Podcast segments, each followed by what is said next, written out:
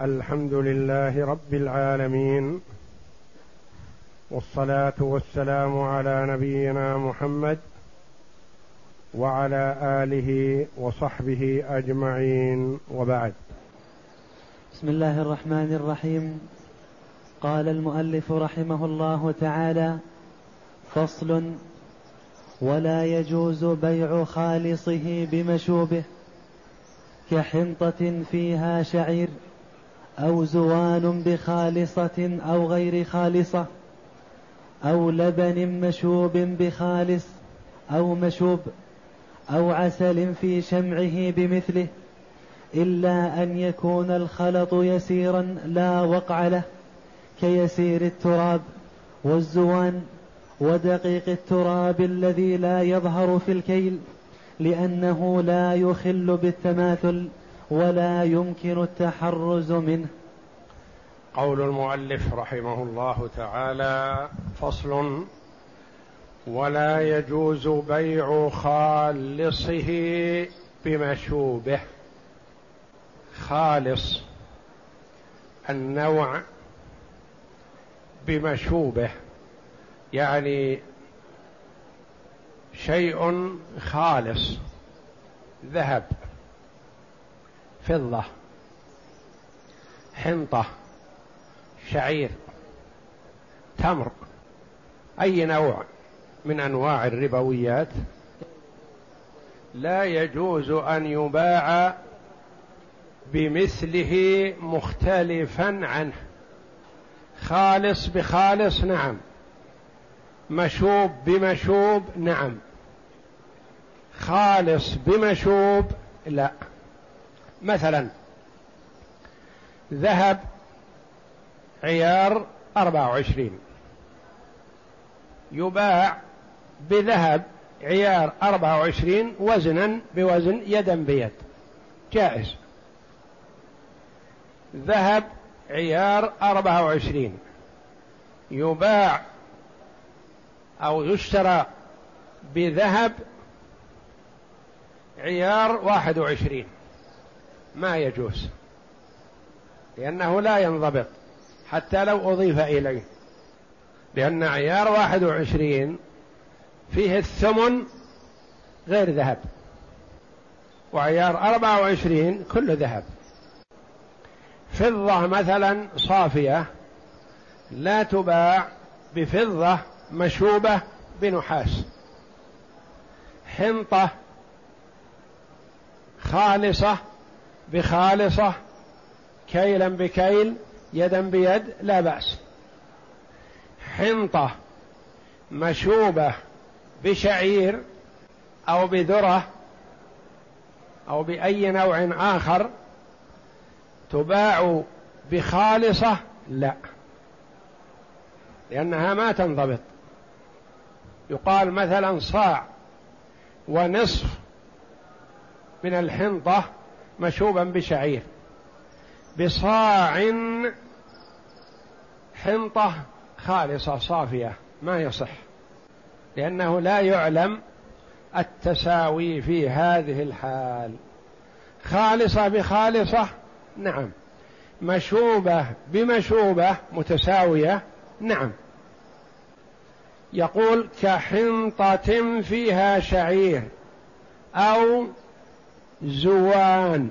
زوان نبت يخالط الحنطة يكون معه يكون لونه أسود أو أصفر يختلف عن الحنطة يكون ردي. الحنطة المشوبة بهذا النوع تكون حنطة رديئة. فما تباع بحنطة خالصة مثل حنطة مشوبة بشعير ما تباع بحنطة خالصة.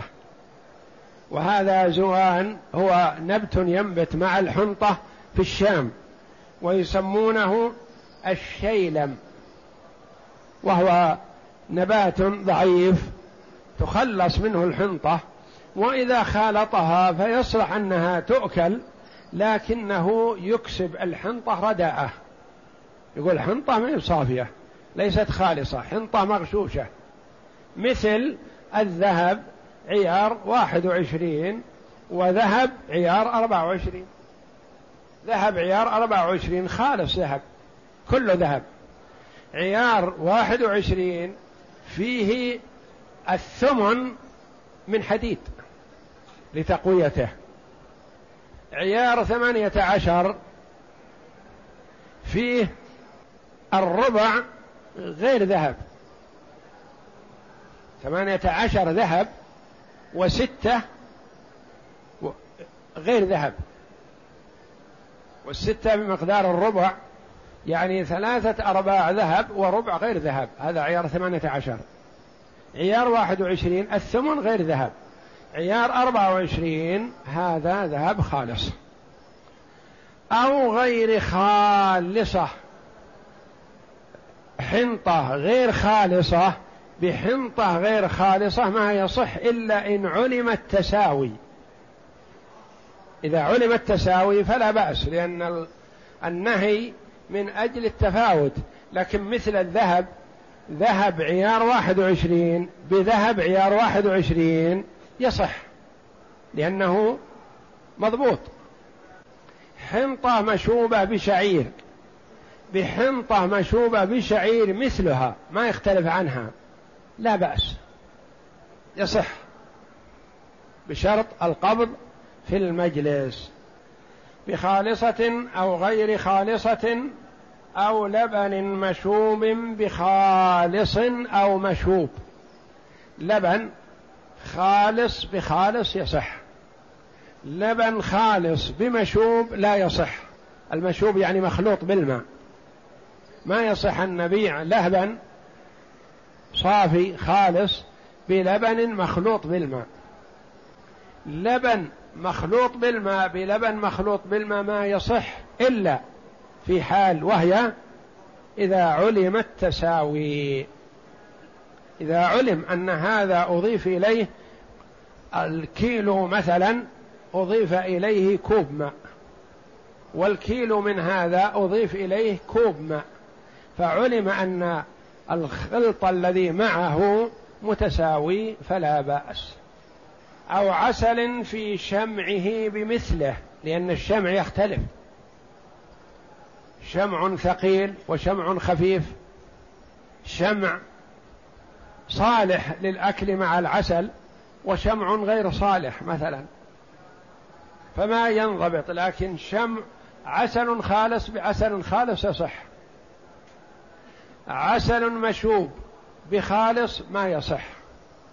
عسل مشوب بعسل مشوب بالقيد الذي ذكرناه. إذا عرف أنهما متساويان فلا بأس. وإذا جهل التساوي فلا يصح. إلا أن يكون الخلط يسيرا.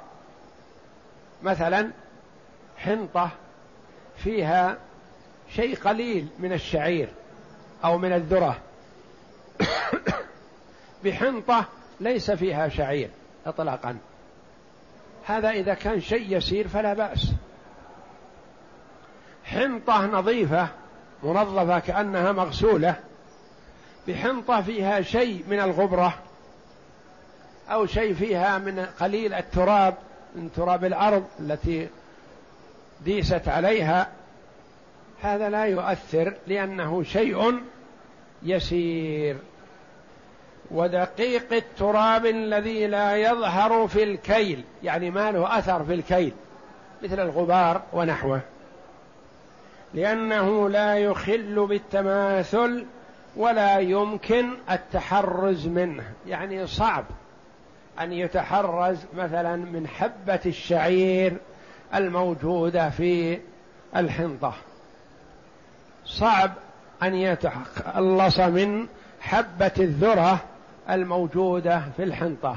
فإذا كان شيء يسير لا يوبه له فلا يؤثر. نعم. فصل وما اشتمل على جنسين بأصل الخلقة كالتمر فيه النوى فلا بأس ببيع بعضه ببعض لأن النبي صلى الله عليه وسلم أباح بيع التمر بالتمر وقد علم أن وقد علم أن في كل واحد نوى وما اشتمل على جنسين بأصل الخلقة. يعني جنسان أصلهما متلاصقين مجتمعين أحدهما داخل ضمن الآخر مثل التمر. التمر فيه النوى. يشترط بالتمر بالتمر التساوي. ويشترط بالنوى في النوى التساوي. تمر فيه نوى. بتمر مفصول النواه ما يجوز. تمر فيه نوى بتمر فيه نوى يجوز. لأن اتصالهما والتصاقهما بأصل الخلقة. والرسول صلى الله عليه وسلم المشرع عن ربه تبارك وتعالى قال التمر بالتمر وهو يعلم عليه الصلاة والسلام أن التمر بداخله النوى وأنه لو نزع منه النوى لربما أسرع إليه الفساد فيباع بنواه لكن تمر منزوع النوى والنوى معه بجواره. وتمر منزوع النوى ونواه معه بجواره ما يجوز لأنهما انفصلا. تمر منزوع النوى بتمر فيه نوى ما يجوز لأنه في هذه الحال لا يعلم التساوي. تمر فيه نوى بتمر فيه نوى يجوز قد يقول قائل النوى يختلف. فيه نوى كبيرة ونوى صغيرة. فالنواة التمرة التي فيها نواة كبيرة تقل عن التمرة التي فيها نواة صغيرة.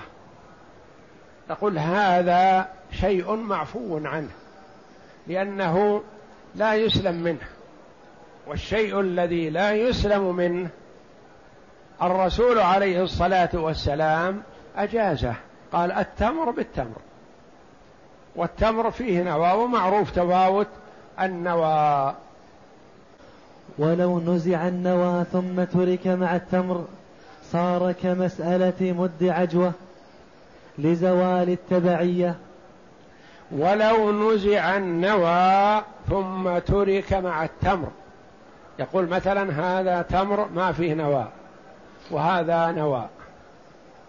أبيع عليك تمر ليس به نوى والنوى بجواره. بتمر آخر فيه نوى أو ليس فيه نوى؟ نقول هذا لا لا يجوز. لما؟ قال نقول هذا ورد عن النبي صلى الله عليه وسلم المنع في مد عجوة. مد عجوة معروف. مد عجوة. يعني مد عجوة بمد ودرهم. أو مد عجوة ودرهم بدرهمين. هذا بهذا هذا معه من غيره. والمد معروف. وعجوة تمر من تمر المدينة.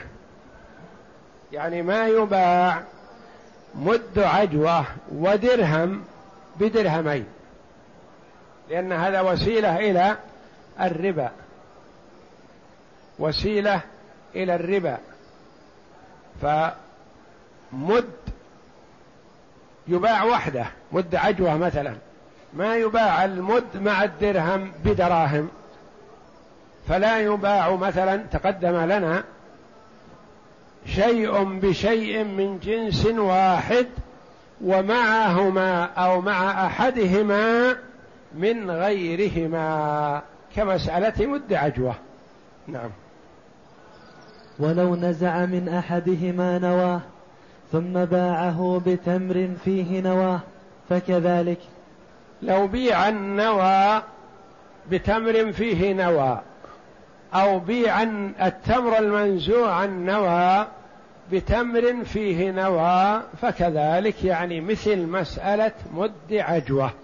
مد عجوة مشهورة عند الفقهاء رحمهم الله وهي مد تمر ونقود. بمد آخر ونقود أو بنقود فقط. لأن الدرهم ذا مقصود اللي مع المد. فلا يجوز أن يباع بدراهم. نعم. وإن باع النوى بمثله أو المنزوع بمثله جاز لأن باع النوى بمثله نوى بنوى. صاع من النوى عبس التمر بصاع من النوى صح. تمر منزوع النوى بتمر منزوع النوى صح. نعم. لأنه جنس متماثل. نعم. وإن باع المنزوع وحده بالنوى جاز وإن باع النوى وإن باع المنزوع وحده بالنوى جاز فيه التفاضل لأنهما جنسان وإن باع النوى بتمر منزوع النوى صح لأنه باع جنس بجنس ولا يشترط فيه التماثل. يقول مثلا هذا في حاجة إلى نوى لأن عنده حيوانات يريد إطعامها النوى فيشتري ثلاثة آصع النوى مثلا بصاع من التمر. صح. لأن هذا قصده التمر وهذا قصده النوى وهما جنسان مختلفان. نعم. وإن باع النوى بتمر فيه نواه ففيه روايتان. إحداهما لا يجوز لأنه في معنى مسألة مد عجوة والثانية يجوز لأن ما فيه الربا غير مقصود في أحد الجانبين فلم يمنع كبيع دار مموه سقفها بالذهب. وإن باع المنزوع النوى بالنوى يعني تمر ليس فيه نوى. بنوى خالص آخر صح هذا لا إشكال فيه. ولا خلاف فيه لأنه باع تمر ما فيه نوى. بنوى فلا بأس كما تقدم.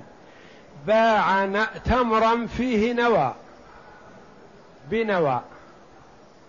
باع تمر فيه عبسه. بعبس. هذه فيها روايتان. الرواية الأولى تقول يجوز. لما؟ قال لأن النوى الذي في التمر ليس مقصود. هذا مثلا يجمع النوى من سنة. يريد أن يستبدل به تمرا يأكله هو وأولاده فالنوى الذي في هذا التمر بسيط بالنسبة لمشتري التمر لأنه يريد التمر.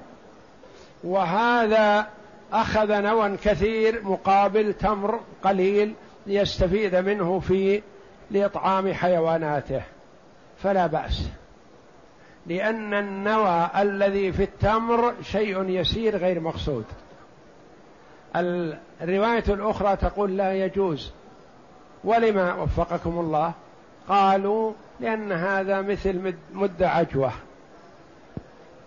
لأن هذا تمر ونوى بنوى فهو باع جنسا بجنس ومع أحدهما من غيرهما. باع نوى بنوى ومع النوى الأول تمر. نقول ليس هذا هو ليس هذا هو المقصود. هو حينما اشترى اشترى التمر. يشتري صاع من التمر مثلا بخمسة آصع أو عشرة آصع من النوى. فالنوى الذي في صاع التمر شيء يسير. مهم مقصود. قالوا الرواية يجوز هذا. قال كدار مموه سقفها بذهب بذهب.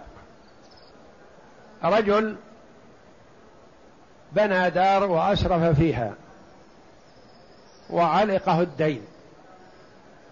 لأنه اسرف والإسراف يجر إلى الدين. ومن إسرافه أنه موه السقف بذهب. فعلقه الدين وبحل وضاقت به الأرض بما رحبت للدين الذي عليه. يريد أن يسدده. فيعرض داره للبيع. فإذا جاء المشتري وجد أن الدار فيها ذهب. كيف يشتريها بذهب؟ دار وذهب بذهب. هل يصح؟ نقول نعم يصح أن تشترى بالذهب. لأن الذهب الذي بالساقف شيء يسير وليس مقصود. كدار مموهة بذهب بذهب. يعني يجوز بيعها بالذهب وإن كانت مموه سقفها بالذهب. أما إذا بيعت الدار المموهة بالذهب بيعت بفضة فهذا لا إشكال فيه. بيعت بالذهب محل إشكال لكن الصحيح أنه يجوز لأن الذهب الذي موه به السقف ليس مقصودا ولا يستخلص منه شيء. نعم. وكذلك يخرج في بيع شاة لبون بلبن أو ذات صوف بصوف أو لبون بمثلها فإن كانت محلوبة اللبن جاز وجها واحدا لأن وكذلك يخرج في بيع شاة لبون بلبن شاة في ضرعها لبن. هل يصح بيعها بلبن؟ يقول مثلا أبشتري منك هذه الشاة التي هي لبون أشتريها بمئة صاع من اللبن. يأتي آخر ويقول بيعكم هذا غير صحيح ولما؟ قال لأن الشاة مشتملة على لبن شاة لبون فيها لبن. وتبيعونه بلبن؟ ما يصح. نقول لا يصح يرحمك الله. لأن هذا اللبن الذي في ضرع الشاة يسير بالنسبة للبن الذي نشتري به. شاة فيها مثلا نصف الصاع من اللبن أو ربع الصاع من اللبن. نبيعها بمئة صاع كلها الشاة وما فيها من اللبن نبيعها بلبن. هذا لا بأس به. أو شاة عليها صوف. يبيعها صاحبها بصوف خالص. يقول مثلا عندي هذه الشاة ما أريدها. فيها قرابة ربع كيلو من الصوف. باع الشاة وما على ظهرها من الصوف بخمسمائة كيلو من الصوف. يصح لأن الصوف الذي مع الشاة بالنسبة للصوف الذي اشتري به شيء زهيد ويسير مثلا غير مقصود. أو ذات صوف بصوف أو لبن أو لبون بمثلها. شاة فيها شيء من اللبن. أراد أن يبيعها بشاة فيها لبن. نقول لا بأس الشاة بالشاة يجوز. يأتي آخر فيقول لا هذا لا يجوز. ولما يرحمك الله؟ قال لأن هذه شاة فيها لبن بشاة فيها لبن. بيع أحدهما بجنسه ومع كل واحد منهما من غير جنسه. نقول لا هذا شيء يسير. اللبن الذي في الشاة عند بيعها ليس مقصود لأنه شيء يسير. مثل الماء الذي يكون في الخبز. خبز بخبز يجوز مع أن الماء الذي فيه ماء متفاوت فهذا شيء يسير. فإن كانت محلوبة اللبن جاز وجها واحدا. شاة حلب اللبن الذي فيها باعها بلبن كثير. يصح يقول هذا وجه واحد لأن الشاة ليس فيها لبن حاليا. لأن الباقي لا أثر له فهو كالتمويه في السقف. تمويه الذهب في السقف. نعم. فإن كانت محلوبة اللبن جاز وجها واحدا لأن الباقي لا أثر له فهو كالتمويه في السقف. نعم. ويجوز بيع شاة ذات صوف بمثلها وجها واحدا لأن ذلك لو حرم لحرم بيع الغنم بالغنم. يعني باع شاة عليها صوف كثير بشاة عليها صوف قليل. مثلا صح لأن المقصود الشاة بالشاة والشاة بالشاة ليس فيها ربا. إنما الربا في اللحم باللحم. لكن شاة بشاة أو بعير ببعير مثلا لا حرج. مثلا عنده بعيران صغيران لا يحملان وأراد أن يبيعهما ببعير كبير يحمل. فلا بأس بهذا ولا ربا بين المواشي. نعم.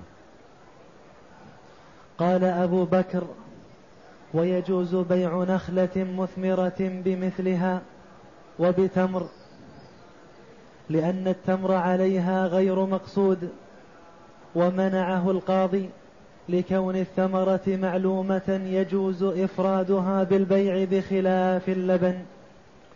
قال أبو بكر ويجوز بيع نخلة مثمرة بمثلها. يعني هذا عنده نخلة من نوع والآخر عنده نخلة من نوع آخر. تبايعا الأصل النخلة مطلقة. قال هذه النخلة أبيعها عليك بالنخلة التي عندك. هذه فيها تمر وهذه فيها تمر. نقول هذا يجوز. أتى آت قال لا شغلكم هذا وعملكم لا يجوز. لأنكم بعتم نخلة فيها تمر بنخلة فيها تمر. وما يعلم تساوي التمر الذي فيهما. نقول يرحمك الله هذا يجوز. لأن التمر عند بيع النخلة بالنخلة غير مقصود. النخلة مثلا بخمسة آلاف. ونخلة أخرى مثلا أو نخلتين بخمسة آلاف. على كل واحدة منهما قليل من التمر غير ملتفت إليه. نعم. ومنعه القاضي لكون الثمرة معلومة يجوز إفرادها بالبيع.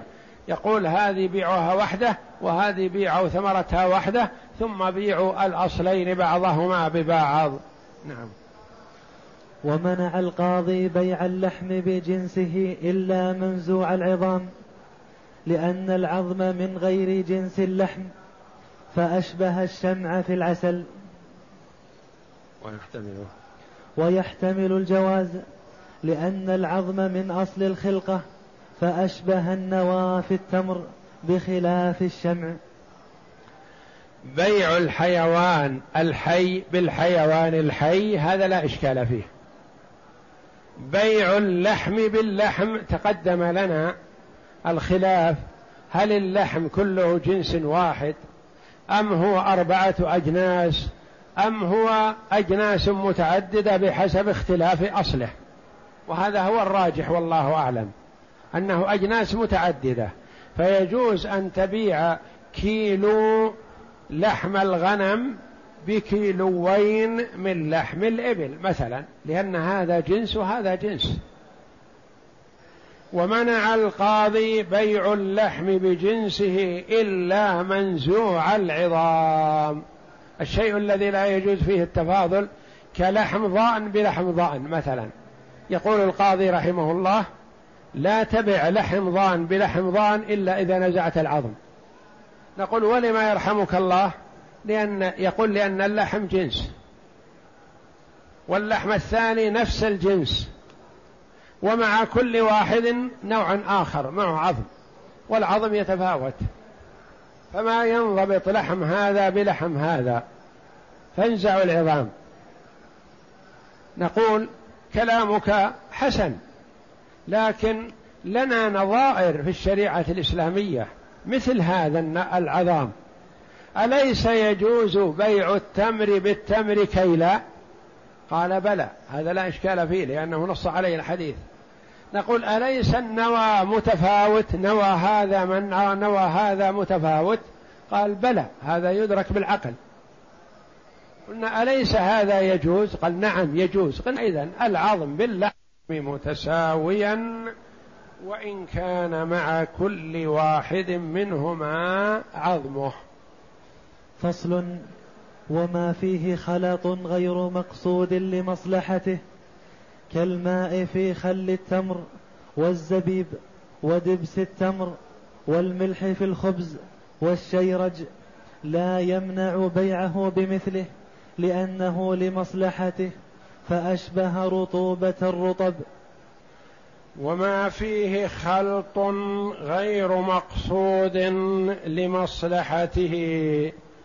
كالماء في خل التمر والزبيب ودبس التمر والملح في الخبز والشيرج الذي هو الزيت لا يمنع بيعه بمثله لأنه لمصلحته. خل بخل. ألا يجوز؟ نعم. الأصل أنه يجوز. يأتي آت فيقول لا عملكم هذا غير صحيح. تبعون خل بخل؟ نقول نعم. لا بأس. قال لا هذا ما يجوز. ولما يرحمك الله؟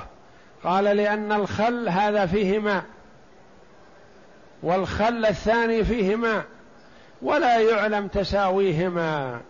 قد يكون هذا ماء فيه زيادة وهذا ماء فيه نقص.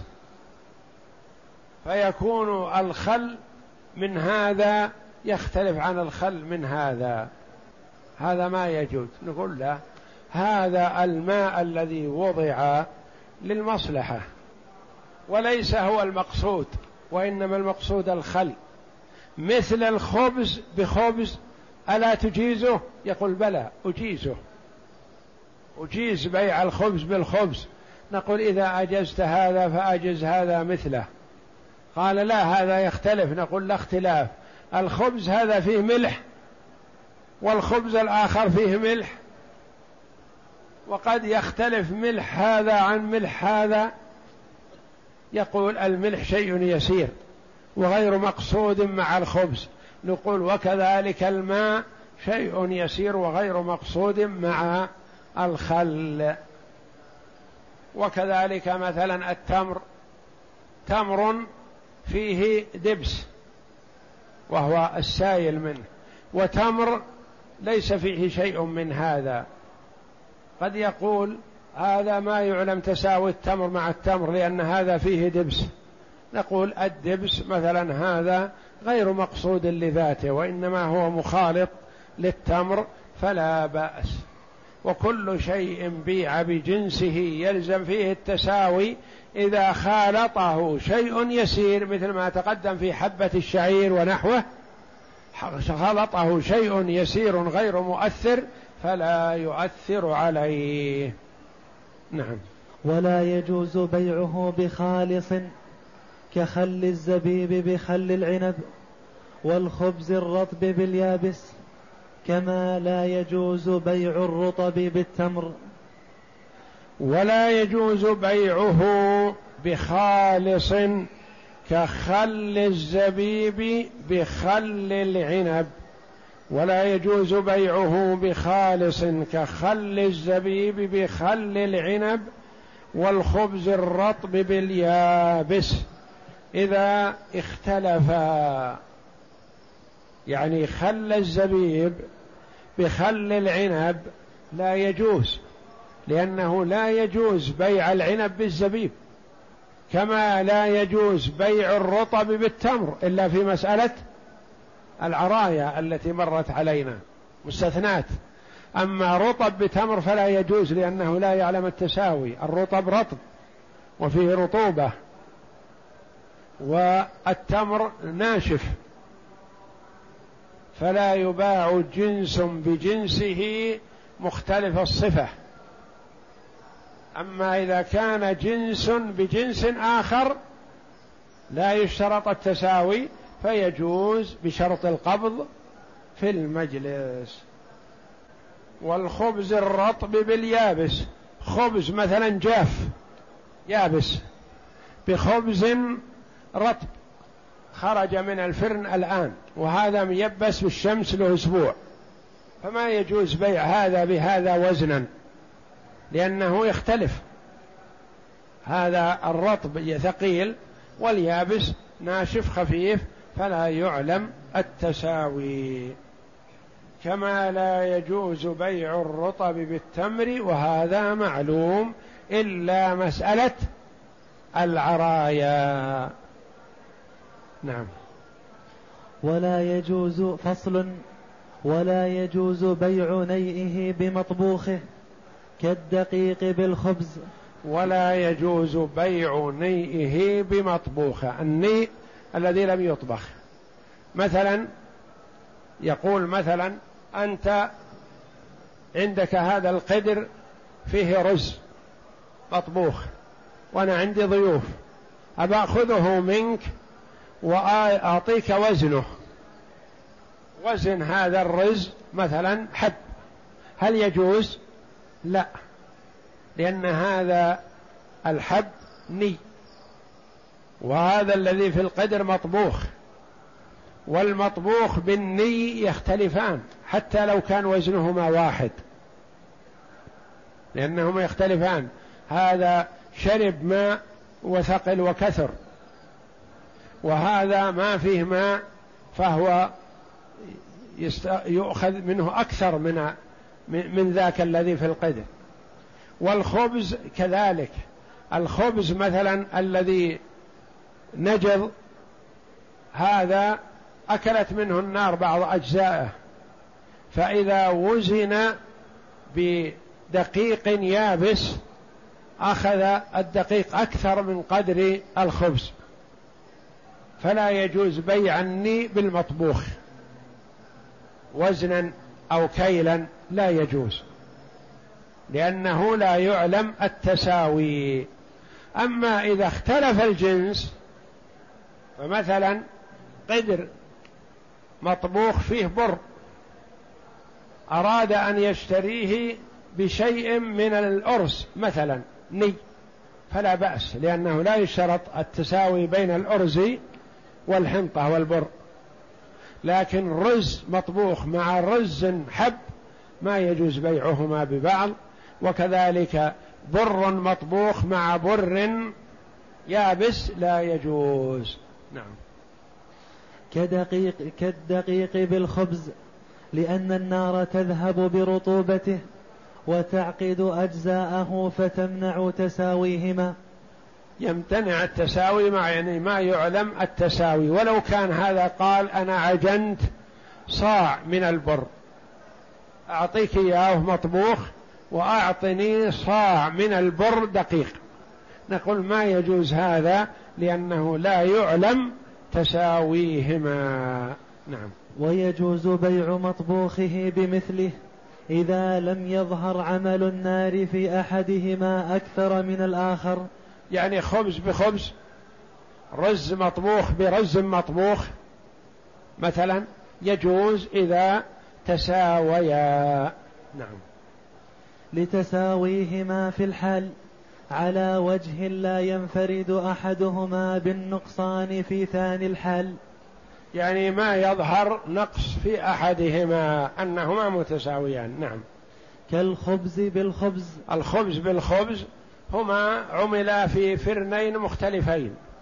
فيجوز أن واحد أنشف من الآخر يسيرا فهذا لا يؤثر لأنه غير مقصود. نعم. والشواء بالشواء كذلك لحم مشوي بلحم مشوي مثلا إذا كان من جنس واحد فيلزم التساوي ويجوز بيع الشواء بالشواء أما إذا كان من جنسين مختلفين فلا حرج في في التفاضل.